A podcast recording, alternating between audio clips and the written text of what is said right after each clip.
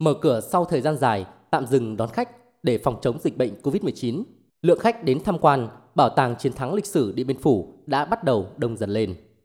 Thống kê từ đầu tháng 3 đến nay, bảo tàng đã đón hàng trăm đoàn với gần 7.500 lượt khách tham quan. Bà Vũ Thị Tuyết Nga, Phó Giám đốc Bảo tàng Chiến thắng lịch sử Điện Biên Phủ cho biết,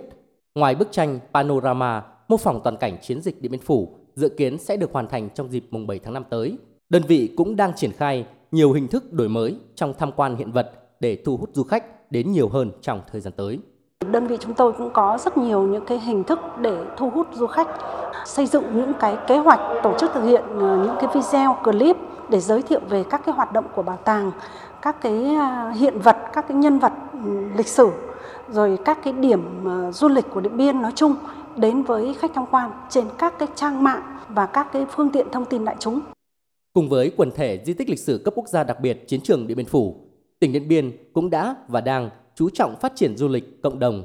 Tại nhiều bản văn hóa, homestay trên địa bàn, sau thời gian dài tạm đóng cửa do dịch Covid-19, thì nay cũng bắt đầu nhộn nhịp với các hoạt động trải nghiệm nét văn hóa đặc sắc của đồng bào các dân tộc. Chị Quang Thị Dung, quản lý homestay Mừng Then, Điện Biên chia sẻ. Khách đến với homestay sẽ được trải nghiệm những khu du lịch uh, sinh thái này, nghỉ cộng đồng này và được thưởng thức các món ăn dân tộc từ đó những nét văn hóa độc đáo của ờ, ờ, Điện Biên sẽ tiếp cận gần hơn với khách du lịch.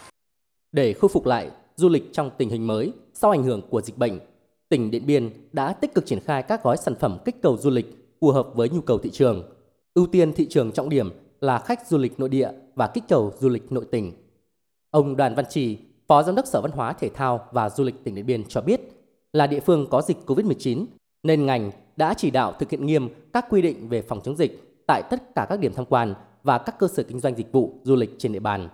Bên cạnh đó là tập trung làm mới sản phẩm, nâng cao chất lượng dịch vụ du lịch và làm tốt tuyên truyền, quảng bá, liên kết phát triển du lịch với các tỉnh, thành phố trong nước và nước ngoài. Năm 2021 này thì có những cái vấn đề mà ngành văn hóa thể thao du lịch cần phải làm và làm quyết liệt. Thứ nhất, đó là chúng tôi cần phải đánh giá lại cái việc thực hiện nghị quyết 03 của tỉnh ủy về phát triển du lịch đến năm 2020, định hướng đến năm 2030. Thì tới đây chúng tôi sẽ phải tham mưu xây dựng một cái nghị quyết chuyên đề về phát triển du lịch, trong đó sẽ đề ra những mục tiêu, nhiệm vụ và giải pháp cụ thể để phát triển du lịch thực sự trở thành ngành kinh tế mũi nhọn. Theo thống kê, đã có trên 167.000 lượt khách đến tham quan du lịch tại tỉnh Điện Biên trong 3 tháng đầu năm nay. Tổng thu từ hoạt động du lịch đạt gần 280 tỷ đồng. Dự kiến từ nay đến ngày 7 tháng 5, kỷ niệm 67 năm ngày chiến thắng Điện Biên Phủ, lượng khách du lịch đến Điện Biên sẽ còn tăng cao. Đây sẽ là tiền đề quan trọng để ngành du lịch Điện Biên từng bước có cơ hội phục hồi, góp phần hoàn thành mục tiêu thu hút trên 910.000 lượt du khách đến địa bàn trong năm nay.